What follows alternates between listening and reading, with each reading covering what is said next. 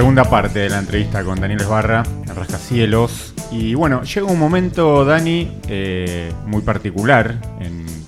Supongo que en tu vida personal, por tu relación con Federico, en la vida de la banda, que es nada más ni nada menos que la grabación en Río de Janeiro de Superficies de Placer. Eh, poniendo en contexto lo que hablábamos antes, a ver, el virus ya había conseguido el pico de popularidad, eh, el virus vivo en obras, imágenes paganas, luna de miel y demás. Y eh, bueno, nada, encaran la grabación de un disco, eh, por lo menos para quien lo escuchamos, muy diferente en su concepción, en las canciones, la atmósfera y demás. en un lugar muy diferente también. El año pasado tuve la posibilidad de estar en Río y me hice mi tour personal de virus yendo al, al estudio ahí en el barrio Botafogo, Leblon y demás, Y, tener toda esa atmósfera de, este maravilloso disco. Bueno, que metiéndonos en esta historia, digo, ¿cómo, cómo encaran la grabación en Río y con todo lo que empieza a suceder ¿no? en relación a la enfermedad de Federico? Em, bueno, el, eh, Superficie de Placer eh, se, digamos, como veníamos justamente de un disco muy exitoso, teníamos la posibilidad de pedir cosas que quisiéramos. En este caso fue, queremos grabar en Río. En realidad Federico quería grabar en Río. Federico era un apasionado de, de Río. Y por supuesto y la grabar de Río era maravilloso. así que no es que. me refiero, salió de él, básicamente. Sí.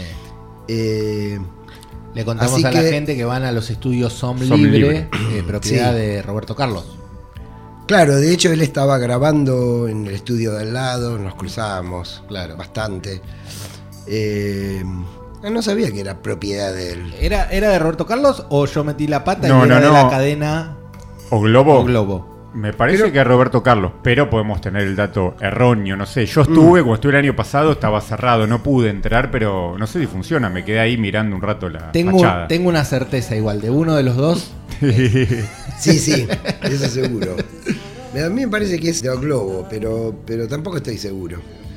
Pero bueno, no importa. La cuestión es que igual él estaba ahí grabando todo. Sí. Eh, y bueno, este, alquilamos, nos alquilaron dos departamentos y ahí nos desparramamos. departamentos muy lindos. Este, yo no me acuerdo, no me acuerdo si ese fue el disco que hicimos los, los demos en el estudio del Cielito. Así que ya íbamos con, con los temas que íbamos a grabar, por supuesto. Sí. Pero no me acuerdo mucho la parte previa a eso.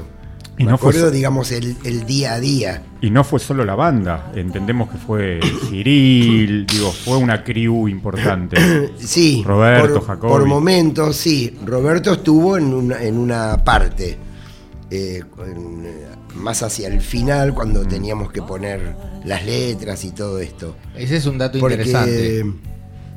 Porque muchas letras eh, se fueron terminando o haciendo ahí.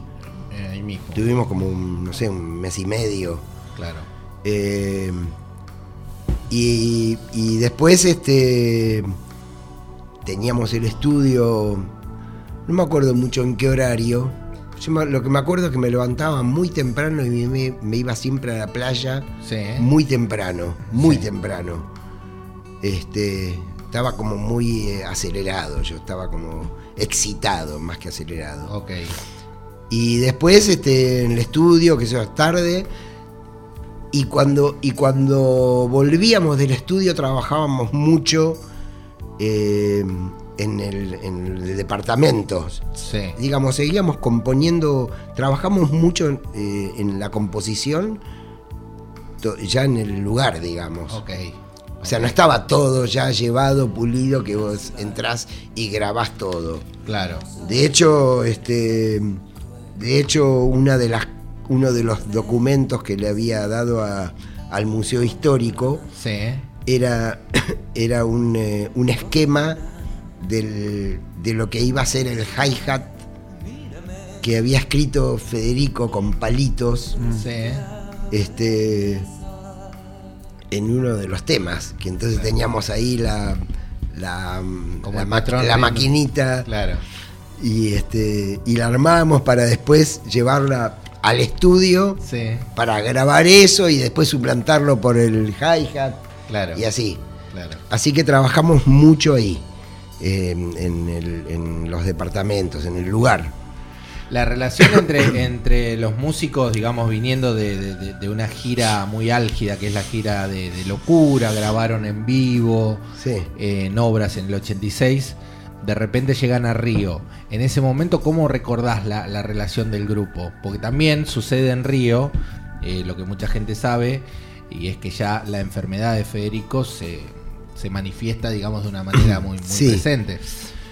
Sí, no, la relación era normal. Digo, no, no había nada, nada especial, excepto que Federico venía con, con temas con temas de enfermedades que iba teniendo. ¿Eso ustedes lo habían visto en la gira?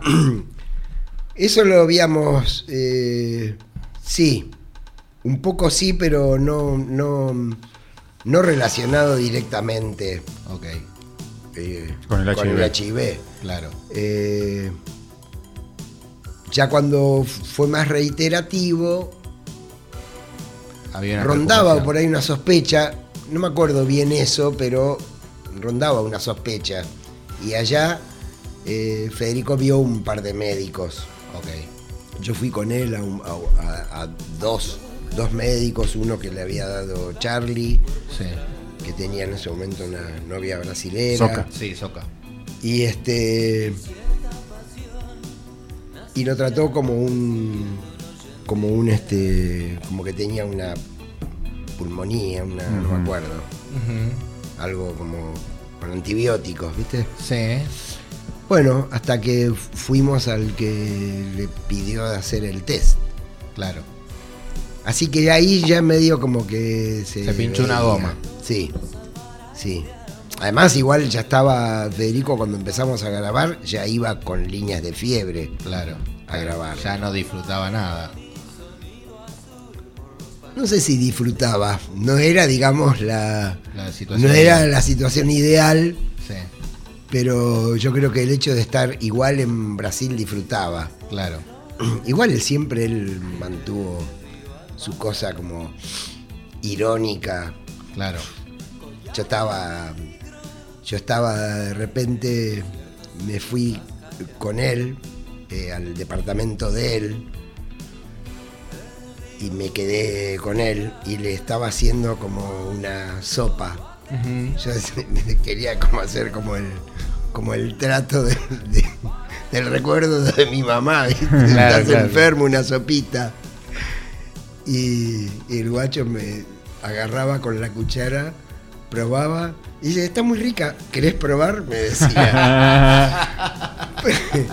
y hacía bromas con eso, porque eh, la broma tiene que ver con que en esa época no se sabía muy bien cómo era el tema. Y, poquitos días antes había salido en un diario sensacionalista de Río en letras grandes, en negro, en la portada, se encontró virus de HIV en la saliva. Con lo cual, bueno, pero era en una especie como de crónica exagerada. Eh, bueno, un poco, igual también se hablaba de que no era de que no era así, pero cuando salían estas cosas, y él hacía bromas con eso. O sea, la, pasaba mal porque tener fiebre y tener que cantar es lo, incómodo, más allá de toda la situación, digo, ¿no? Y imagino, también es una cuestión quizá lógica, ¿no? Que no todos los miembros de la banda reaccionaron igual, digo, en cuanto a...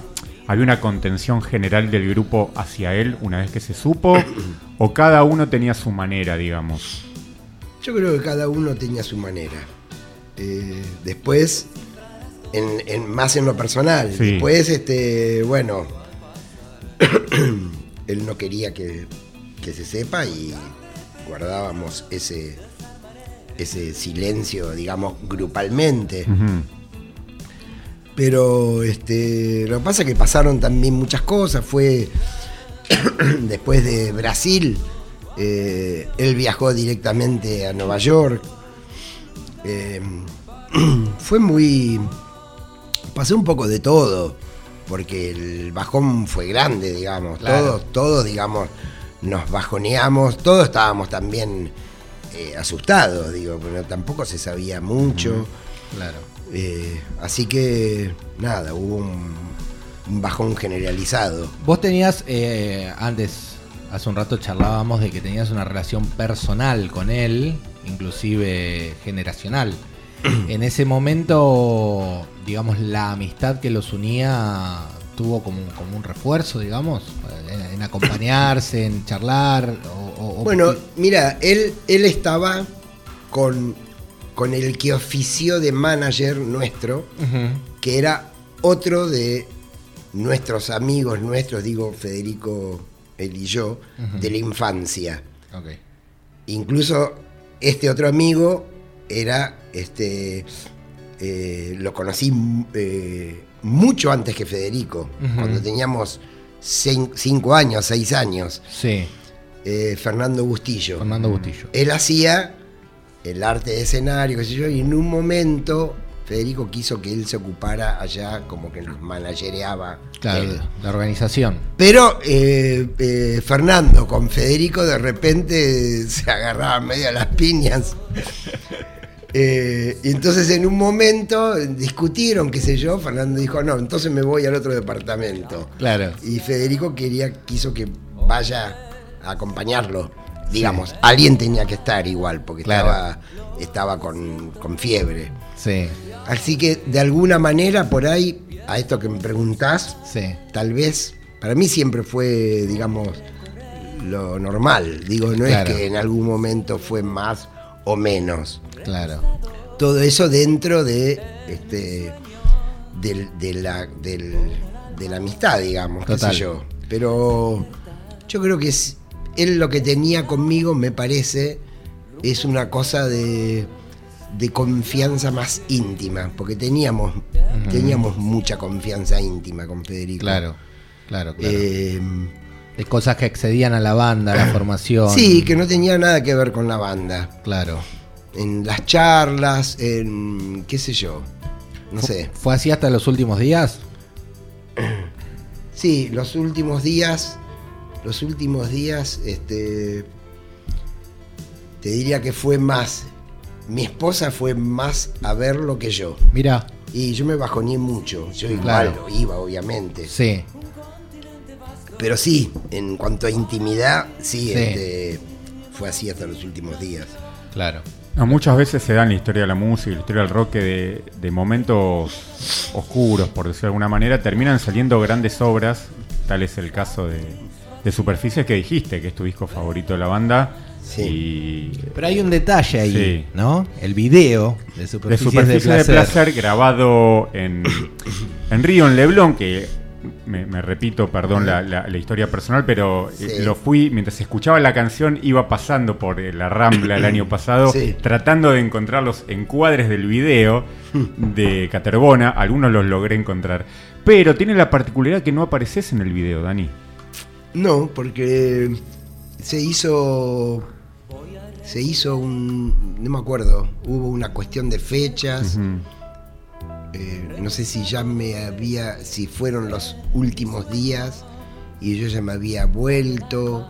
Algo así pasó. Está, bueno, porque viste, me, imagino la pregunta de los fans en los foros, hoy hablábamos de las redes. Sí. ¿Dónde estaba Esbarra cuando se grabó? Pero no sé si estaba en el mar, estaba en el mar. Eh, ¿Salen todos en el video?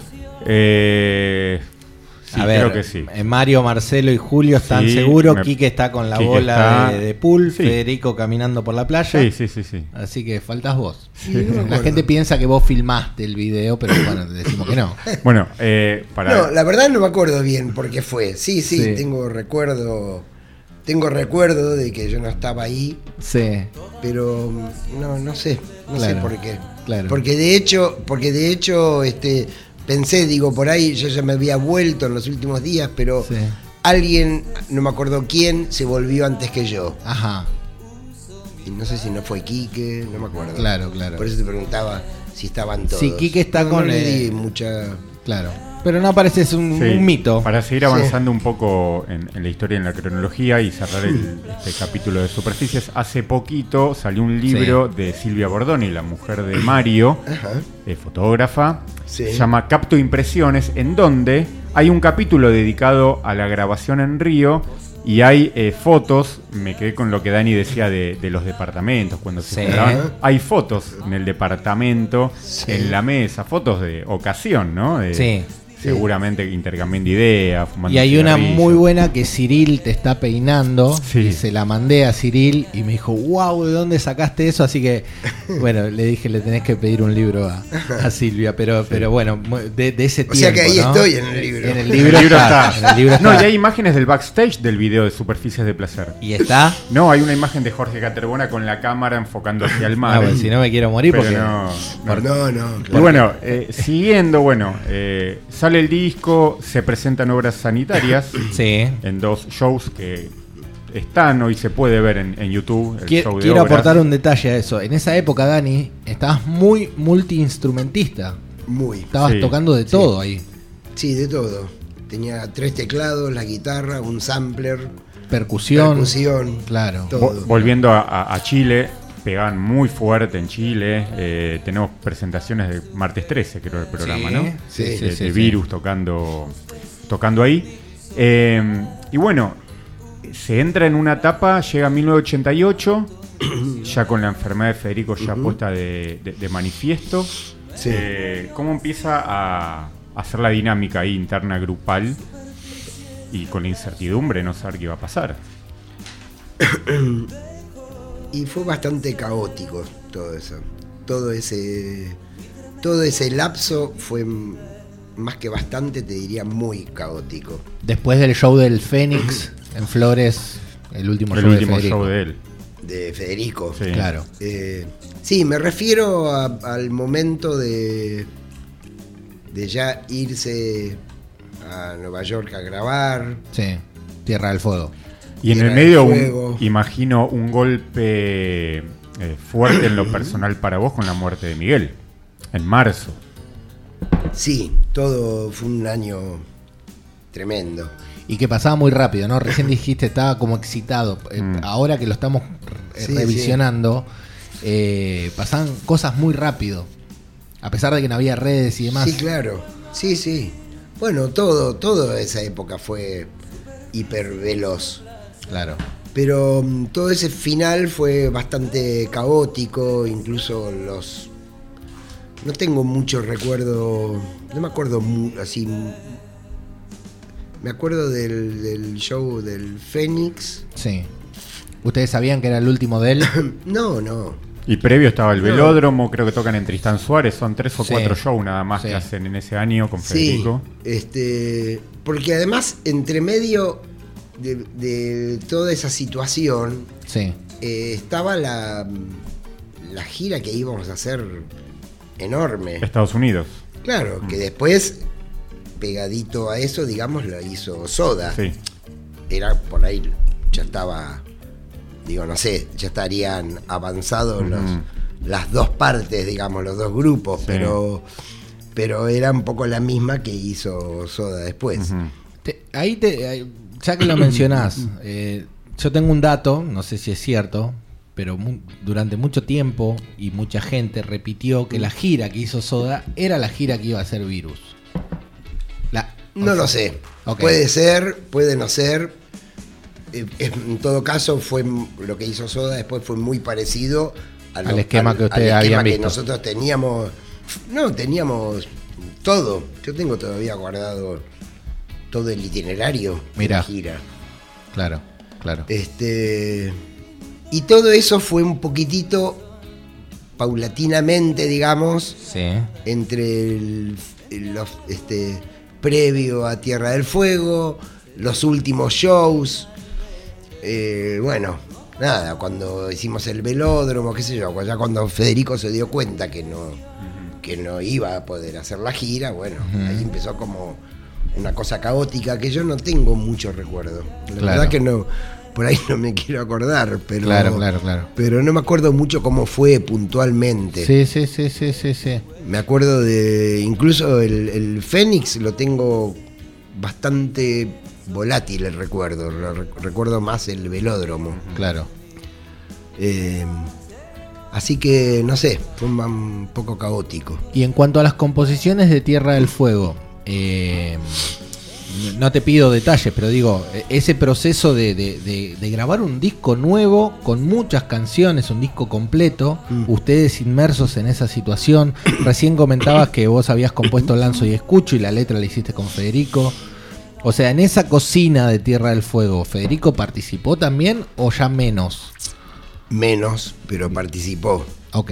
De hecho, yo hice dos temas ahí. Bien. Muy natural y, Lanzo y Escucho. Sí. Ese este, trabajé la letra con Federico. Sí. ¿Recordás dónde? Federico, en, en, la casa, en la cama. ah, mirá. Sí, sí. Mirá. ¿Le gustaba la canción que le mostraste? Sí, le gustaba, por eso de hecho este, cuando le, llevé, digamos, la letra que yo había hecho y, y le preguntaba, digamos, ¿qué te parece? Modificamos esto, lo otro, no sé, ¿cómo lo ves? Sí. Y se entusiasmó. Mira. bueno. Claro. Eh, en el otro no, porque el otro ya estaba como muy terminada la letra. Sí. No sé. No fue muy importante igual. Este, es una linda canción igual, es muy natural. A mí me gusta mucho. Tierra del Fuego obviamente sale en un contexto tanto de virus, ¿no? De la banda, como contexto de país también, que hiperinflación y demás. Era como que no salió quizá en el momento indicado, pero eh, como a mí me, es un disco muy lindo, que todavía lo sigo escuchando. Cuando venía para acá lo estaba escuchando. Pero más, más allá de los contratos, porque en ese momento, eh, según tenemos entendido, venían sacando un disco por año prácticamente. Y este es el disco del año 88. Pero la banda se juega a hacer un disco completo en medio de un golpe bajo y así todo, todos, eh, digamos, de alguna manera aportan eh, musicalmente o, empiezan a aportar un poco más porque ya la figura de Federico estaba... y es un poco eso. Es un poco eso. Este, al no estar Federico, sí. qué sé yo, todo el mundo aporta más, digamos. Bueno, Quique siempre aportó. Sí. De hecho, dicho sea de paso, este, las composiciones que en general me gustan más de Virus son las de Quique. Ajá, bien. En general. Claro, claro. Casi te diría las que más me gustan. Claro. Eh, pero él siempre aportó cada, en diferentes discos. ¿Qué, ¿qué, ¿Qué, identidad tiene Quique como compositor para vos? eh, y tiene mucho menos, este, mucho menos, eh, eh, ¿cómo se dice? Es más, es más libre para componer. Ajá. Claro. Eh, es, menos, es menos estructurado en cuanto a los conceptos esperados. Claro. Tiene eso. Entonces. Lo que está diciendo Dani me gustaría remarcarlo porque en algún momento lo hemos hablado, Mati, eh, de, Carmen fue el proyecto que tuvo Quique cuando Virus se separa, que a mí me encanta. Sí. Y, completo el stock, Pecados para dos, son temas que a mí me encantan y un poco van en relación a lo que está diciendo Dani. ¿no? Bueno, acá está, me acerco sin saber, si mal no recuerdo, en, Tierra del. Sí. Y tiene razón, digo, son todos temazos. Los, los de Quique son muy buenos temas. Y que mucha gente no sabe que son de Quique. Por supuesto. Y en la etapa ya entraron los 2000, cuando Virus hacía esas canciones que no estaban en ningún disco. Algunas eran de Quique y eran muy lindas. Bueno, eh, nosotros charlando con Quique en Rascacielos, eh, obviamente salió eh, el tópico de, de, esa época, ¿no? De la época de tanto de 9 como lo que vino posterior a 9, que Quique bautizó como el concepto antivirus que en algún momento se planteó dentro de la banda. Eh, pero bueno, partiendo por ejemplo de Tierra del Fuego en adelante y sobre todo los 90, Quique siempre remarcó como que si no había canciones, alguien las tenía que hacer. Eso, eso lo dijo, como, como una especie de eslogan personal. Y vos ahora remarcás que las canciones de Quique te gustaban mucho. Eh, te gustan mucho. En la época de, de 9 y posterior, ¿también, ¿también fue así? O sea, o, vos ya en esa época, eh, digamos, ¿qué era, ¿cómo era componer ya en los 90 para Virus? Yo creo que después de, de 9 en adelante fue todo un caos y mucha inercia. Este, 9 tiene temas que me gustan mucho, casi todos me gustan como temas. Como discos no me parece como disco no me parece bueno. Digo, es, es como es un rejunte de temas lindos. no me parecen malos los temas. Muy latina. No, más allá, más allá del estilo, digamos. El, concepto, el concepto del disco. Me parece que lo latino estaba bien explotar un poco lo latino. A mí me encanta eh, todo el folclore, digamos. Así que todo lo que todo lo que se acerque a un lugar así me gusta. O sea, y, mezclar me encanta. Ok, pero la inclusión de, de brases, de percusiones y esas cosas eh, para el concepto de virus, ¿te parecía que estaba bien en ese momento? Sí, sí, para cada tema estaba bien, pero como disco me parece que es una cosa muy desmembrada.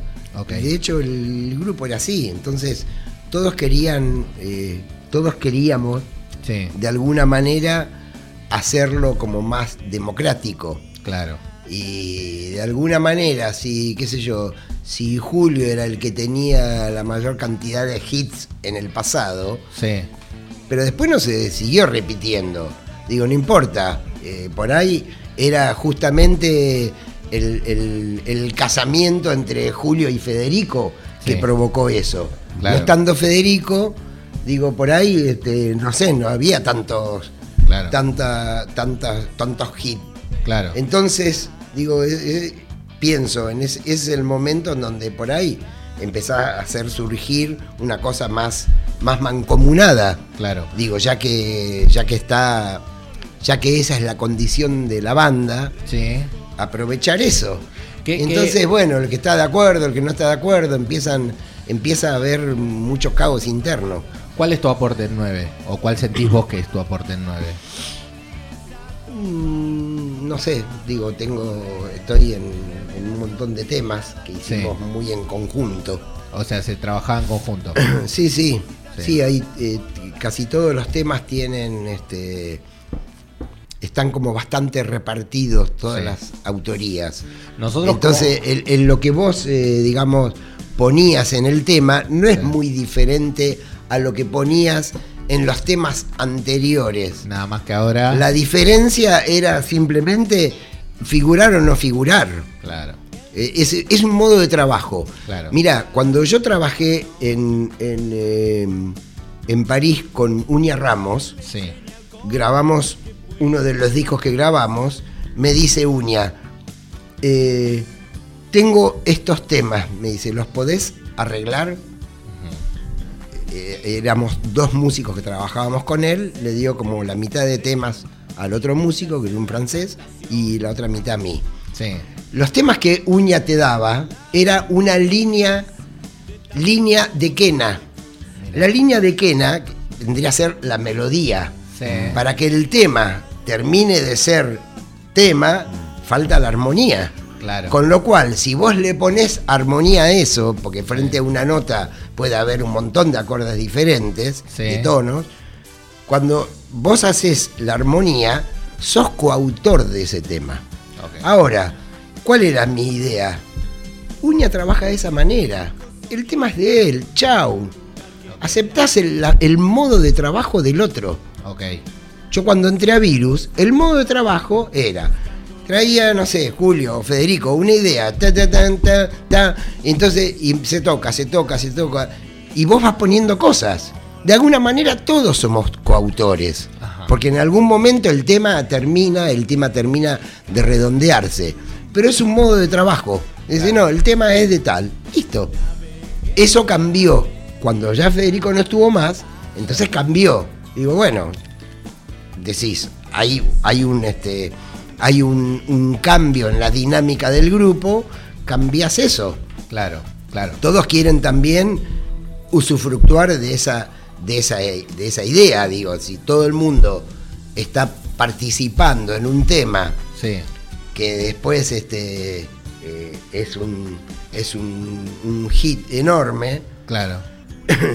No me dejes afuera. el mundo, son, son modos de trabajo. No está ni bien ni mal, son modos de trabajo. Hay bandas eh, que, qué sé yo, yo no sé, Lennon y McCartney cuánto cuánto pusieron en cada tema, pero ya estaba estipulado así. Entonces, por más que este hubiera hecho un poco más que el otro, era Lennon McCartney, listo. Claro, claro, es lo que llegaba. Para, Son acuerdos. Totalmente. Para cerrar el concepto de 9, eh, lo hemos charlado, Gonza, como fans, eh, tiene algunas canciones que a los fans les gustaban mucho, les gustan mm. mucho y no fueron los cortes elegidos.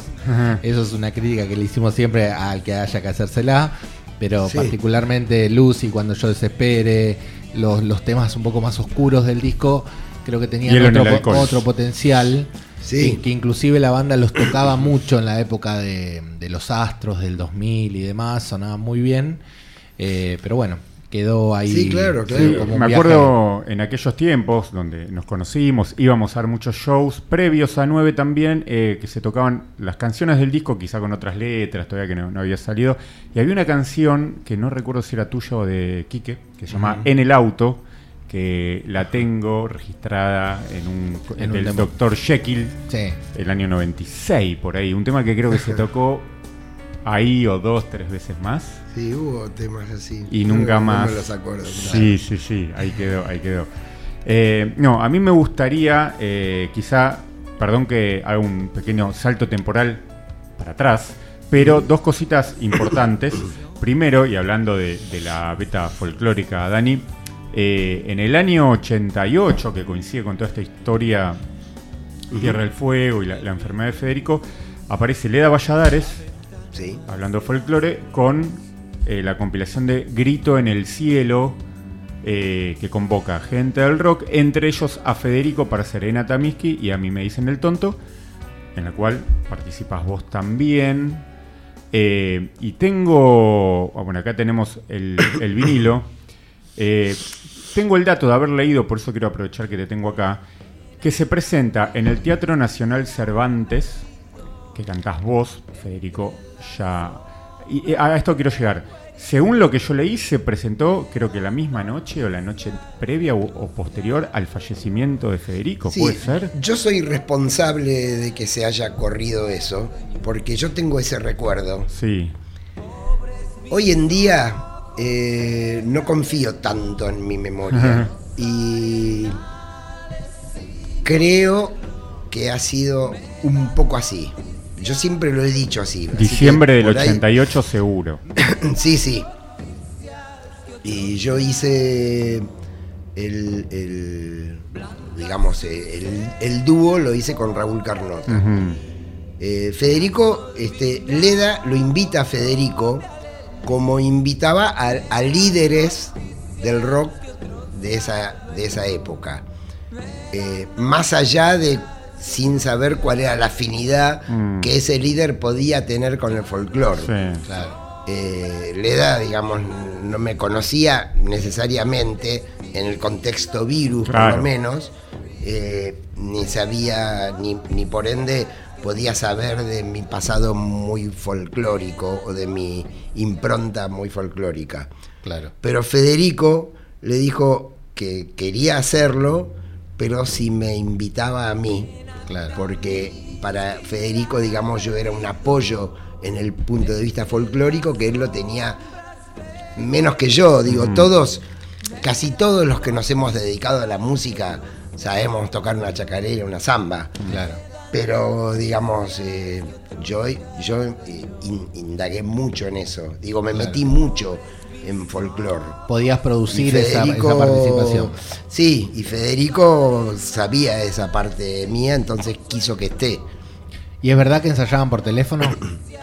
¿Con Federico? Sí. Eso se dijo en algún libro.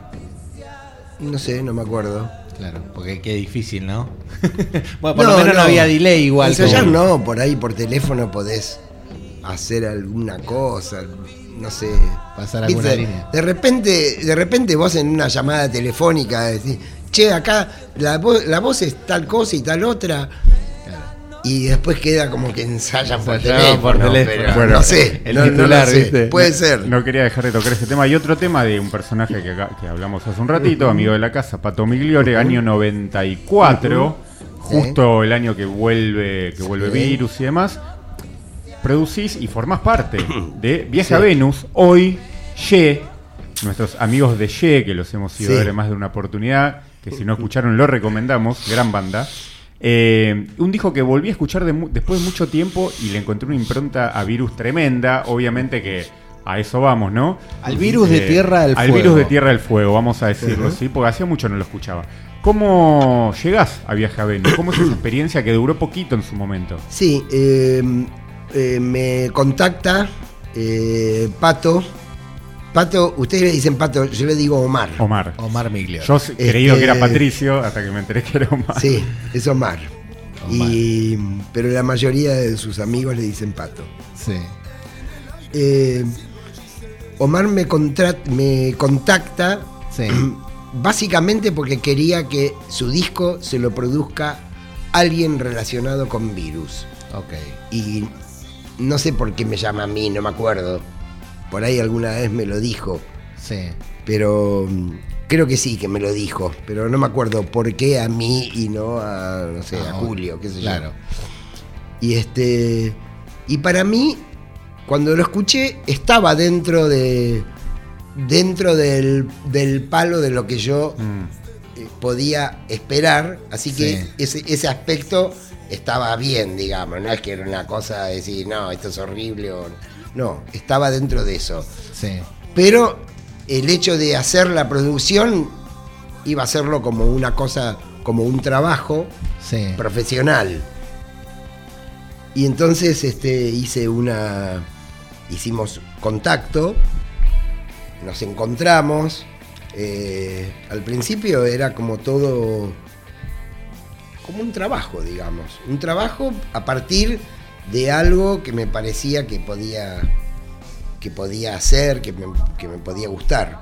Sí. Eh, y bueno, en ese momento no había una relación, no nos conocíamos. Claro. Eh, a partir de que nos conocimos empezó otra cosa. Claro. Y ahí empezó, digamos, además una amistad, un, bueno. Sí. Tocaste con el ellos en el. Strummer el año pasado. Después, sí. Café Berlín. Café Después, Berlín. después, de, después del disco, en un momento la banda se desarma y se vuelve a arma- a armar y Omar me, me- me pide hacerme cargo de la guitarra. Sí. En ese momento no, está- no estábamos tocando con, Con virus. Virus. Eh, así que tocamos. Claro. Y bueno, eso. Eh, Eso fue, digamos, después, este, después siempre Omar siguió en algún momento, abandonó todo eso, volvió a retomar la música. eh, y siempre que retoma, siempre quiere que le produzca. De hecho, él quería que le produzca el disco. Digo, no, no, no, no voy a poder, no, qué sé yo, Claro. no. Y este. Y bueno, y la, la relación siempre sigue. Entonces cuando toca, siempre me invita. Claro.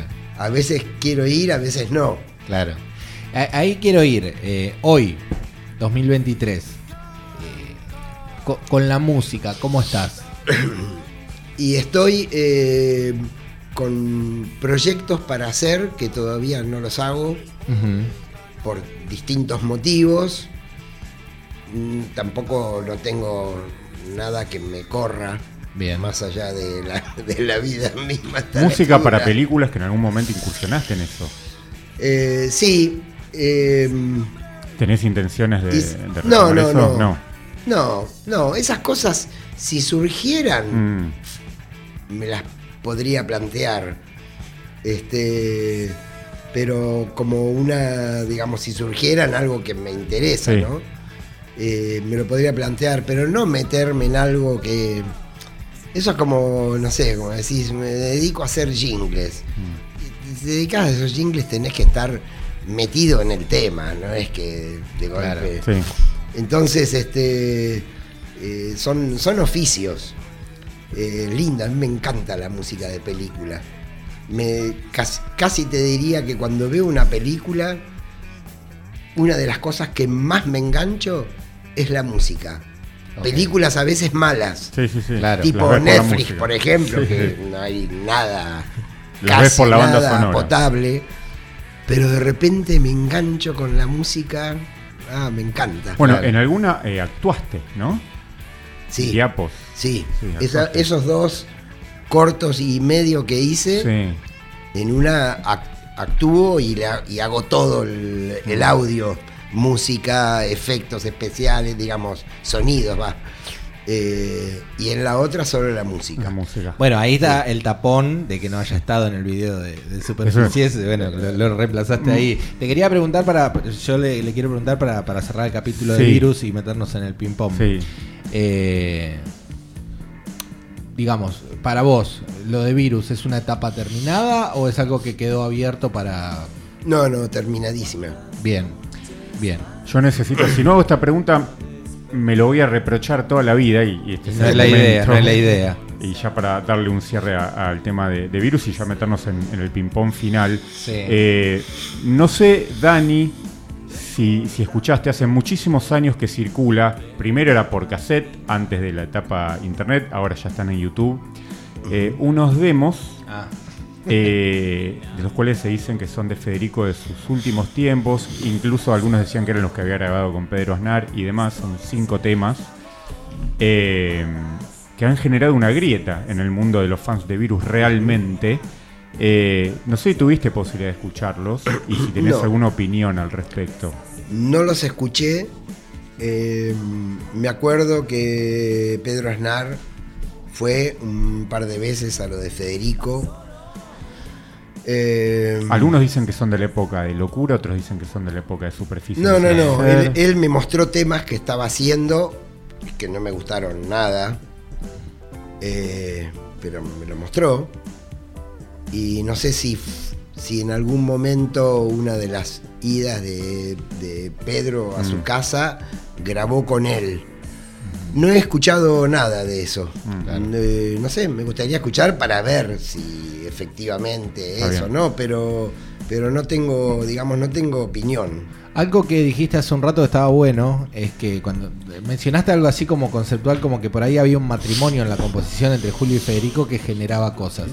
Eh, en los demos de Federico, eh, mi visión particular es que en el, si, corresponden, por ejemplo, a 1988, 1987 u 88, Federico había vuelto a hacer como una cosa más New Wave de principios de los 80. En la manera de cantar. En la manera de cantar y en la velocidad de los temas. en el tempo y demás. Entonces por ahí esto del matrimonio cierra un poco esa idea, según mi, visión. Nos metemos en el ping-pong, Sí, pero vamos a arrancar acá, mirá. Tengo dos nombres para arrancar el ping-pong. Con los que obviamente... Los nombramos en un momento. Tuviste relación quizás una relación disímil con uno con el otro, pero nombraste hace un ratito a Fernando Bustillo. ¿Quién es Fernando Bustillo para vos? Eh, mucho. Un, íntimo amigo, un tipo este, muy, muy brillante de cabeza, el historiador del arte, entre otras cosas. Eh, ¿Qué sé yo? No sé, me, cuesta por ahí hablar de, de, un amigo porque tenés como toda una cosa, una vida vivida. Yo con Fernando me fui a Europa, digamos.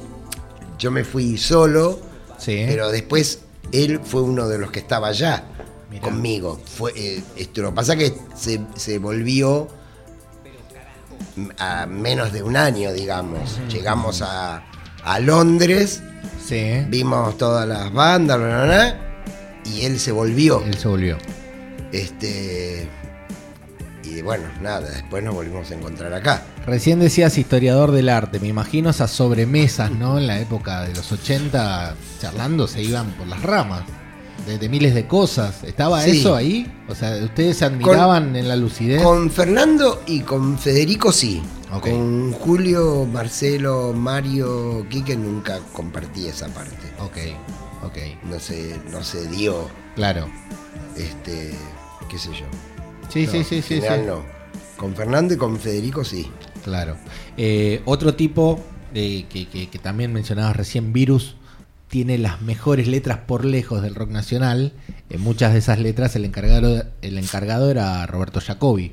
¿Qué relación tenías con él? Eh, tenía y tengo. Ah, mira. Este, digo, no, tengo de, así de todos los días. Sí. Pero sigo relacionándome con él. Sí. Eh, un poco lo mismo, lo mismo. Eh, lo que pasa que en el caso de Roberto, eh, no lo. Yo no lo conocía de antes a él. Además es, un poco otra generación. Sí. Con lo cual, en la época del Litera, antes de irme, no, no tuve, digamos. Claro, ese trato. Ese trato. Eh, y después lo conocí a través de Federico. Claro. Y tuvimos, tuvimos bastante relación este, justamente en Río.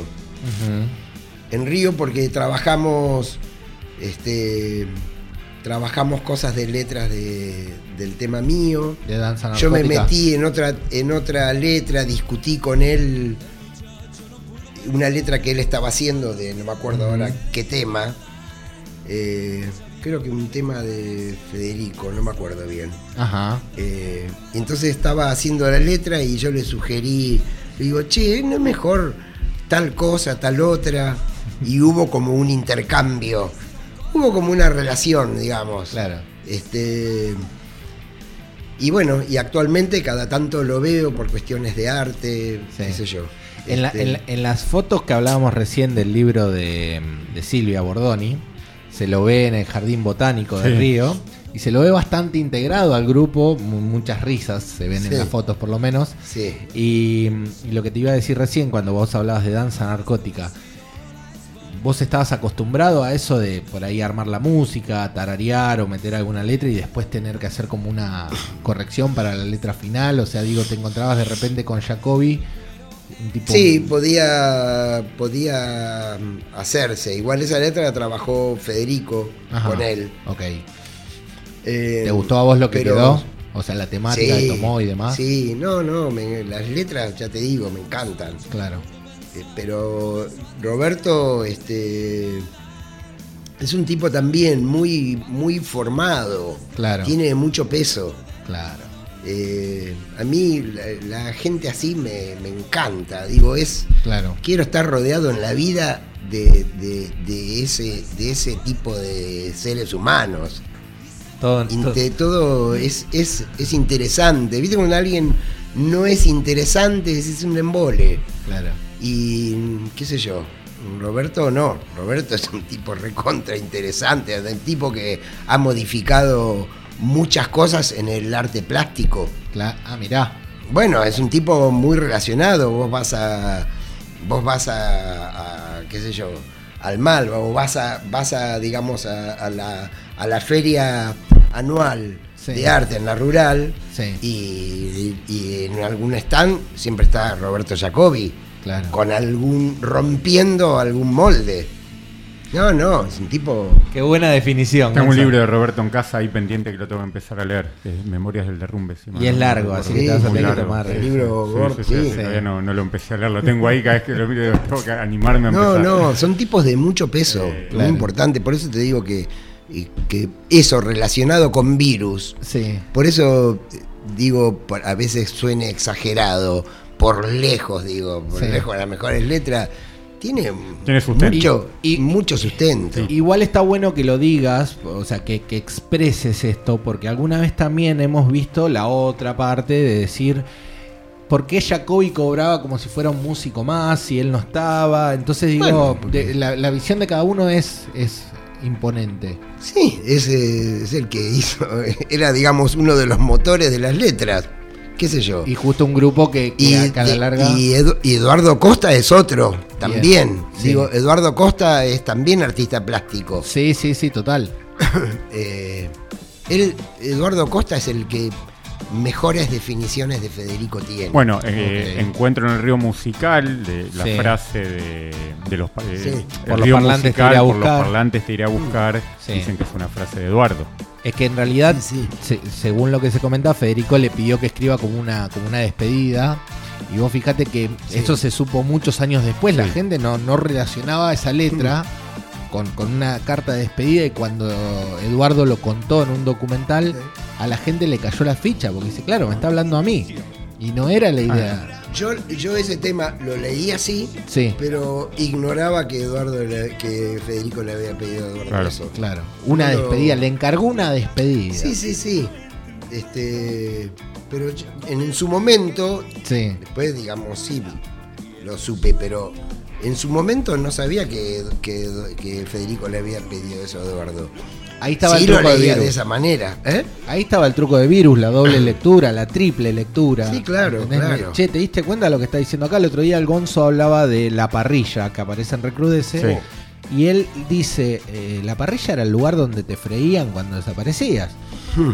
Y, envuelto bajo varias capas de, letra costumbrista, ¿no? sí, claro, claro. Creo que, no sé si van a coincidir, que lo hablamos con el Gonzo el otro día también. Bueno, medio luna de miel y el tema de la masturbación, que quizás no sé si en ese momento se interpretó así esa letra. Digo, claro. creo que eh, las letras de Virus, muchas canciones fueron quizá comprendidas con el tiempo. Sí. Creo que Virus fue más comprendido con el tiempo. Bueno, esto vos lo viviste en su momento en carne propia, Dani, lo cuentan todos los protagonistas de de, lo que le costó a Virus imponerse, a la figura de Federico, lo que decía el Gonzo el otro día del, machismo que existía en el rock también. Creo que la figura de Federico, yo sentía por lo menos que durante mucho tiempo en los 90 era casi denostada, no se lo, no se lo valoraba. Recién a partir de los 2000 creo que empezaron los discos tributo. No sé si vos lo sentiste así, Dani, si, si realmente se le dio el valor que... Hoy creo que sí, pero en su momento me parece que, que no. Sí, eh, no sé. Por momentos, por momentos siento que, no tiene el valor que tuvo. Este. Y por momentos sí, depende de ciertos aspectos. Por ejemplo, por ejemplo, eh, conceptualmente, para mí, Federico fue mucho más que Gustavo Cerati. Conceptualmente hablando, no estoy hablando de a mí el, sonido de Gustavo Cerati me encantó. No de Soda, de Gustavo. Este y su, su, oficio, digamos, cómo lo hizo, me gustó mucho. Eh, pero creo que conceptual, conceptualmente eh, se lo, no se lo pone a Federico en el lugar que corresponde. Federico, Federico como frontman y líder de Virus, eh, en el año 87 eh, había erigido ya una, figura en, lo estético, en lo que él representaba, hmm. y van con la banda a tocar a un festival en Mar del Plata, Rocking Valley. Sí. Eh, ya habían grabado el disco en vivo, ya estaban en, un... Ya Virus era Virus. a partir de, ese festival y de lo que se dice que dijo Luca, eh, un poco empezó esto que decía Gonza, ¿no? De, abrir la puerta a los 90 y que Federico sea un personaje un poco como cancelado de alguna manera, porque se impuso, digamos, la otra estética, la estética. No, no, no. A mí me parece que es eh, que esas cosas son también parte de las inercias. Porque, por ejemplo, yo, nombré ahora a Gustavo. Sí. Eh, no, por, no porque haya que comparar uno con otro, porque me parece que eso no existe en el arte, esas comparaciones. Lo pongo nada más que porque como está eh, Gustavo, está en un lugar tan alto, esa comparación quise hacer. Claro. Más allá de que, de que, de que, de que eso sea merecido. No, no, no, no, no hablo de no, ese no, no, no, no hay un peso en y, y lo de y lo del merecimiento con Federico, digamos, a partir de esto que decís. Sí. No sé, hay mucho. qué sé yo. ¿Vos te acordás de algo de, ese show de Bali?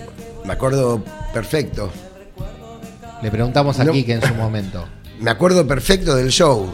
No me acuerdo, no me acuerdo ese hecho que se cuenta. lo que dijo Luca. Con Luca, no lo recuerdo especialmente. Sí.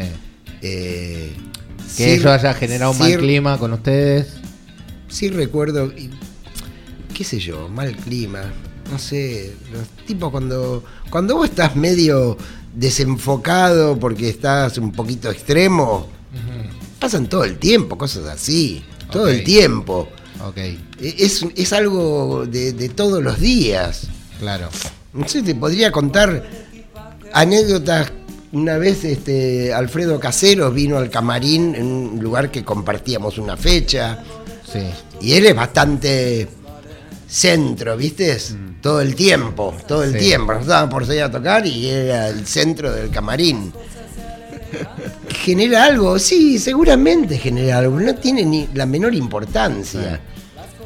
Más, eh, no sé, más he sufrido con Charlie cuando tuvimos de invitados, venía Espineta, Charlie, Calamaro, Gustavo, no me acuerdo. El Coliseo, 89. El Coliseo.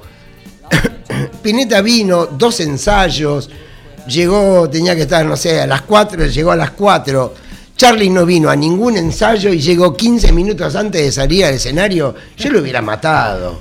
Yo digo, yo no quiero tocar más de invitado con este tipo. Claro, claro, claro, claro. Digamos, eh, no, no, me creo nada. Lo que quiero decir es que esas cosas pasan todo el tiempo. Entonces esto de Luca no tiene la más mínima importancia. Para, para el grupo, digamos... Eh, Después se agrandó. Sí, Después y, un mito urbano. Eh, no sé qué. No, incluso en, en algunos de mis compañeros. Bueno, el otro día el Gonzo lo que nos decía era, a mí me dolió mucho porque yo sabía de la enfermedad de Federico y me pareció eh, un golpe bajo agredirlo en ese momento. Digo, esa es su visión, como él lo vio. De hecho está también el día posterior, creo que tocan los violadores, la famosa frase de Piltrafa. Sí, no queremos la luna de miel de los maricones. Bueno, se, eh. se dicen muchas cosas, pero a lo que yo voy, yo estoy más de acuerdo con, con Dani, de que después se agrandó, de que después se puso, se sintetizó la frase, porque yo la escuché y en ningún momento él, dice, ahora viene la banda de los putos. Eh, pero bueno, lo que sí se, se puede escuchar después en YouTube es que Federico dice, es un poco fuerte entrar al escenario así, recién me están dando ganas de hablar. O sea que evidentemente... era tarde aparte. Sí, era el amanecer ya. 4 de la mañana, 5 de la mañana. Una, espera larga. Eh, lo que contó Dani de Charlie. Sí. Eh, reafirma lo que dije el otro día, que eh, siempre en las entrevistas de Rascacielos queda una frase sobre Charlie. De, Charlie, sí, sí. Alguna anécdota siempre queda. Y, esto que se subía a los escenarios a veces sin avisar, sin bueno, también. Siguiendo con el ping-pong, Dani, ¿quién fue el artista eh, con el que compartiste escenario que más te disfrutaste, que más disfrutaste, digamos, compartir ese momento? El artista con el que más disfruté. Uh, qué difícil. Eh, Tuviste muchos. Bueno, con, Federico desde ya, muchísimos años. Este. Con no, no tengo ni a palos, tengo uno. Digo, con Federico lo puedo nombrar a Miguel, porque todos, todas estas, todas las personas que te nombro, disfruté. Claro. Eh, en una época estuve con, en París con Mercedes Sosa. no subía a un escenario, pero iba a su casa a, ensayar, digamos. Ella ensayaba conmigo en un trabajo pero estaba sentado con la negra tocando, tomando un coñac, un café. ¿Qué, te parece? No era un escenario, pero se disfruta igual. Claro. Eh, no, no sé. Seguramente va por ahí porque son personajes mitológicos. Todo, eh, siempre, yo digamos, no me. Sin disfrutar, me subo a un escenario. Por ahí en alguna época más folclórica en París, hice algún, como uno llama un bolo de que, viste, tenés que trabajar de eso y por ahí tocas con alguien que no es de tu máximo agrado, digamos. Pero igual siempre había algo que disfrutaba. En una época trabajé con un dúo francés que llevaba muchísima gente. Eran como. Pero eran ese tipo de dúos que hacían los hits del verano. Sí. Eh, y entonces llegaban a, eh, en el verano al país, salía disco de oro, todo esto automático, ¿eh? Disco de oro, gira, gira, este, viste, shows con 10, 20 mil personas, así, ¿eh?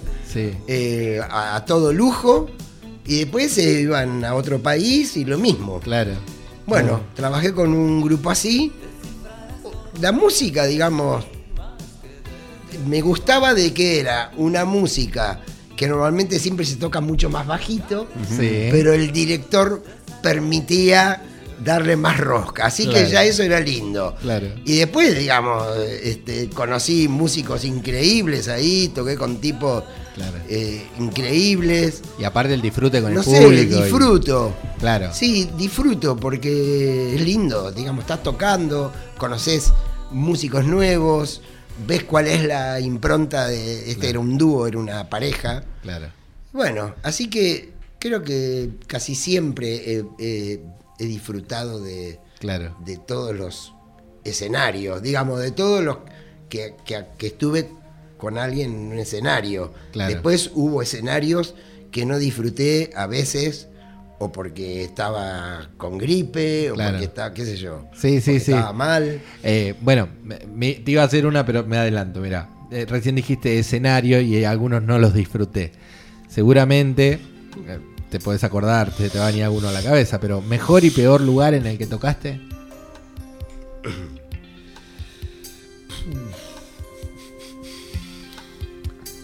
Por ahí es más fácil el mejor, no sé, el lugar que a vos. No, no, si tuviera buena memoria, seguro que lo sacaría rápido. Pero. Vos tocaste en Vélez con Virus, Festival Rock and Pop. Sí. Pero es que lo que pasa que con, con Virus puntualmente. Sí. Para hablar de mejor escenario te tengo que nombrar un montón. Porque, por ejemplo, todos los de la gira de Chile fueron increíbles. Claro. Pero después hay otro aspecto el, estadio me gusta menos que el teatro. Claro. A mí me gusta más el teatro, la gente más cerca, más íntimo y que todo se escuche bien. Que todo se escuche bien. El estadio es por lo imponente. Claro. Pero, mm, qué sé yo. bueno, eh, de hecho, siempre cuento que la primera vez que yo lo vi a Virus fue Buenos Aires Vivo, 1997, enero. Sí. Que tocaban con los enanos.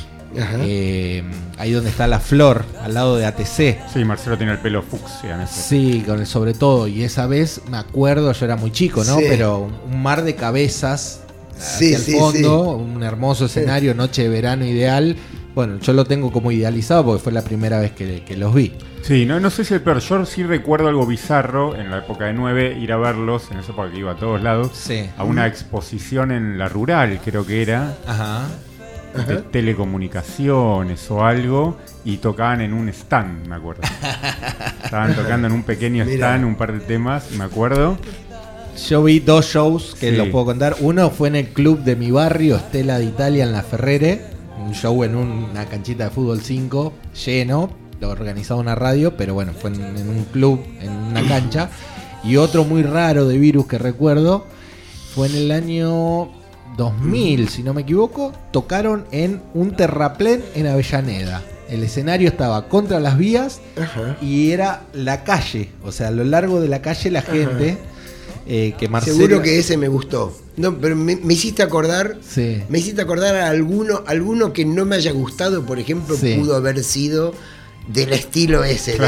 en un stand. Bizarro. Pero no en un stand, en un stand, digamos, donde, donde no te dan tanta bola porque están para otra cosa. Como alguna vez hemos tocado en algún casamiento. Va, no casamiento, pero los casamientos se prenden a full, pero en alguna cosa de empresa. de empresa. En donde. donde están esperando que venga la Andresina, por ejemplo. Claro, claro, claro, claro. Entonces, este esos seguro que son los peores. Y me estaba acordando de uno, de un recuerdo de escenario que siempre lo tengo con, con mucho. con mucha emoción, que me encantaba. No sé por qué me gustó tanto, eso no me preguntes. Que fue el Radio City de Mar del Plata. Mira, mm. mira. Tengo como ese. Por ahí fue la situación. Claro. Te habló con la, en la época de Federico. sí, sí, sí, sí, sí en el 85, el 86, no sé. Claro. Este, pero bueno, imagínate que hubo no, me imagino, montones de, de escenarios lindos. Claro. Me imagino, bueno, era la época ya del declive de Federico en cuanto a la salud, pero el velódromo debe haber sido uno lindo también. Sí, bueno, el, Festival de la Lagoa en Río, que tocamos con 10 centímetros de agua en el piso. ¡Wow! Llovía a cántaros, tocábamos con los Paralamas. Sí. Y había otras bandas, era un festival. Sí. Y este estaba. Eh, ¿Cómo se llama? El de los Paralamas, no me sale el nombre. Eh, eh, Everviana. Él. Este. No, el, otro. uno de los violeros estaba abajo de la lluvia. Sí. Empapado con la guitarra ya colgada. Sí. Todo era un disparate total. Claro, claro, un peligro. eso fue horrible. Sí. Imaginás además cómo habrá sonado. Sí. Eso fue horrible. Pero lo que más recuerdo es el disparate, más que el hecho de pasarla mal por lo que iba a sonar. Claro. Sí, ¿sabés que, hay, hay, otro cameo que, que, suplanta el de superficie, que es la película? Rock Estrella. Rock Estrella. Con muy buena calidad y unos peinados Sí.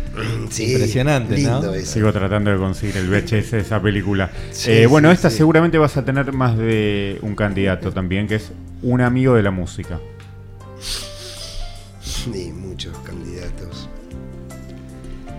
Eh, yo voy teniendo como a lo largo de la vida vas teniendo amigos de la música por, etapas, digamos. Mm. En algún momento te vas, este, te vas, vas como conociendo gente, conociendo, no sé, diferentes momentos. Entonces, entonces aparecen amigos de la música todo el tiempo. Claro. Así que muy difícil, digamos, este por ejemplo, últimamente eh, he tenido alguna relación con, Lucio Mantel, que me encanta lo que hace. Claro. Eh, ahora últimamente, últimamente no lo he visto, pero este, pero digamos fue como un, digamos un descubrimiento en cuanto a la amistad. Claro. Yo ya, sabía, ya conocía lo que hacía. Y después este, con otro músico contemporáneo que se llama José Serrano, que hace música contemporánea y que organiza unos festivales en el sur, en, en Cholechuel, por ahí. Sí. Este, que también es un tipo de mucho, de mucho peso. Sí. Este, eh, general, te diría, no solo música, tipo que hablas de cine, literatura. Claro. Bueno. Un tipo para mí son como interesante, muy interesante. para mí son como amigos de la música de alguna manera, pero también un poco amigos del arte. Está bien. Y después un montón de amigos que no tiene que ver con la música, pero sí con el arte. Con el arte, plástico, con la fotografía. Claro. Bueno, todo eso. Bien. ¿Qué canción te hubiese gustado componer? Uh, eso es increíble. Dos, un montón, pero dos por tres me parece. Digo, ¿por qué no se me ocurrió a mí? Eh, mira, hace, hace poquitito estaba con algún tema, pero no me puedo acordar qué tema era. Digo, ¡ay, qué temazo, por Dios! ¡Qué temazo! Este tendría que haber venido preparado. Claro. Porque me, falla mucho la memoria. Pero, Te, pero te suele pasar esto que decís, ¿no? Totalmente, totalmente. Por ejemplo, sí. Eh, en, heavy metal, digamos, hay un tema que siempre Federico se cagaba de risa porque yo me, tiraba al suelo. Él, en la época de Dulce Membrillo me tenía mucho en, eh, desde ese lugar a mí, de hacer locuras y qué sé yo. Pero por ejemplo, Jump de Van Halen. me vuelve loco, me vuelve loco. Bueno, el tema por el que a Van Halen lo acusaron de ser pop, porque había mucho teclado, por ejemplo. Sí, pero tiene una fuerza descomunal. no sé, este, pero eso como después hay eso más es un poco más emocional, más más más de acá, ¿viste? Más de, del, estómago. Sí. Eh, pero en cuanto a composición, no, hay otros temas que. Claro. Digo, bueno, por supuesto, temas de los Beatles ni hablar. Hay montones de, de temas de Paul McCartney que que son tremendos. Han tocado con virus alguno en la trastienda, me acuerdo. Sí, de hecho grabaron un, tema, también. Sí, este. Pero bueno, siguiendo un poco con la línea pesada, mm, Helter Skelter. Claro, claro, claro. Es infernal. Sí, sí, sí, sí, eh, Pero después tiene, viste, este, eh, eh, qué sé yo, todo esto que nombra un poco la película Yesterday. Claro. Tal cual. el tipo pela ese tema. Pero no, hay, hay, hay temas, este, no, ahora no me sale. Pero bueno, la, película Yesterday está basada en ese concepto. Sí, sí muy buena. Sí, claro, claro. Bueno, una de las últimas, y te voy a poner un brete, eh, ¿folclore o rock? No, no es, Ningún, no es ningún brete, es ambos. Yo, este, cuanto más mezcla haya, más me gusta con, su, con sus características, por supuesto, pero... Eh, y además folclore, no todo, todo tipo de folclore, digamos. Hay cosas que, hay cosas que no me gustan directamente. Eh, como, como por ejemplo ocurre que en el tango, siempre digo, no me gusta el tango. Sí, hay montones de cosas que me gustan. De hecho, ni hablar de Piazzolla, por supuesto. Sí pero incluso tangos más clásicos, muchos me gustan. Eh, y, siempre digo que no me gusta el tango, porque en realidad no me gusta la impronta del tango, no me gusta, no me gusta esa cosa llorona del tango, perdedora. No me gusta nada de todo eso. No te representa. No me representa en lo más mínimo. Claro. Eh, pero es música, digo, hay cosas buenas y cosas no tan buenas.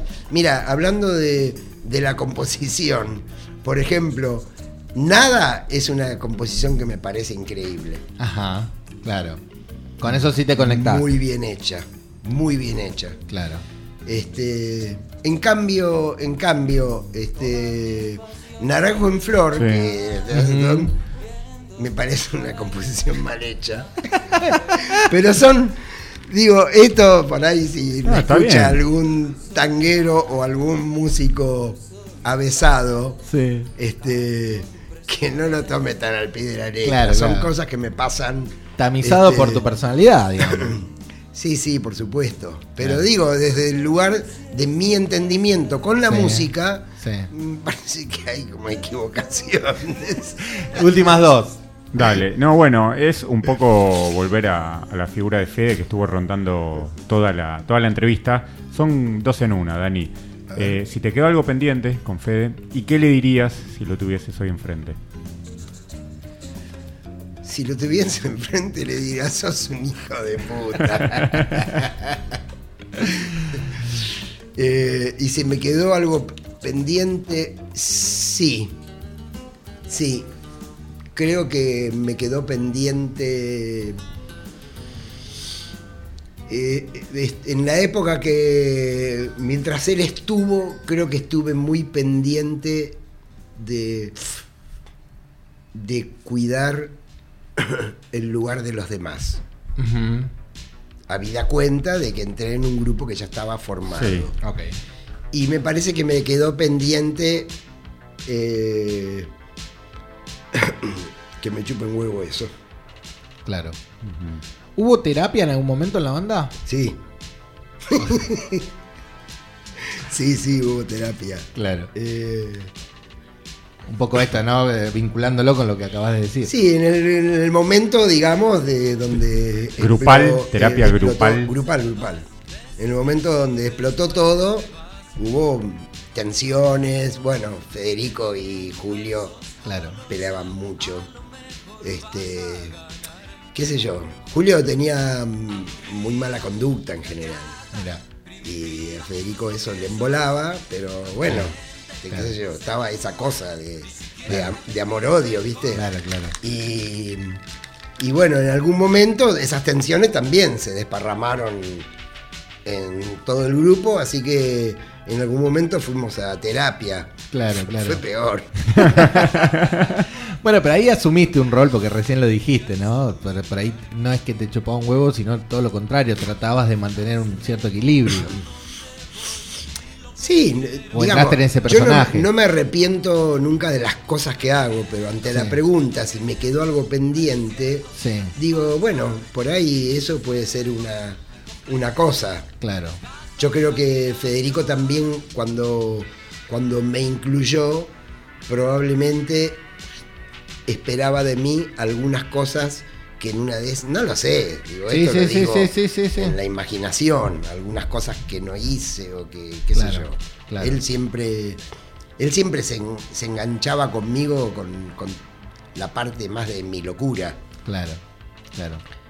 Así que desde ese lugar lo digo, pero bueno, es un poco también entrar en el juego con la pregunta.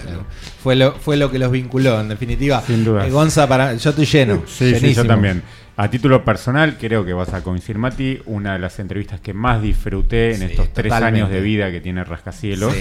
Eh, quiero agradecerle muy especialmente a Nara, a Nara Briega, que fue fundamental para que tener a Dani hoy en la mesa. Sin ella no hubiese sido posible. A Pato Migliore. A Pato Migliore, que esperamos tener un pronto encuentro con él. Sí, sí, que Pato profetizó este momento y dijo, con Daniel en la mesa la van a pasar más de 10 puntos y no se equivocó. Charles en la operación, como siempre, comandando el barco. Dani, ¿te sentiste cómodo? Muy cómodo. Otro día vengo y les cuento todos los grupos que vi. Uh, quedó pendiente. Un especial, hacemos un especial. Europa en los 70 hay para contar mucho ahí. Sí, sí, sí. Me imagino. Un, especial directamente. Puedo traer las entradas. No, por favor, queda, la invitación. Queda la invitación hecha. ¿ah? Queda la invitación. Queda la invitación hecha. Mati, Dani, Charles, esto ha sido otro capítulo de Rascacielos. Gracias por la invitación la pasé muy bien, gracias a, todos los que agradeciste. Eh, ahí en la técnica, a muchísimas gracias. Y bueno, nos veremos pronto. Será hasta la próxima. Nos volveremos a ver. Hasta gracias, Dani. Gracias por todo. a ustedes.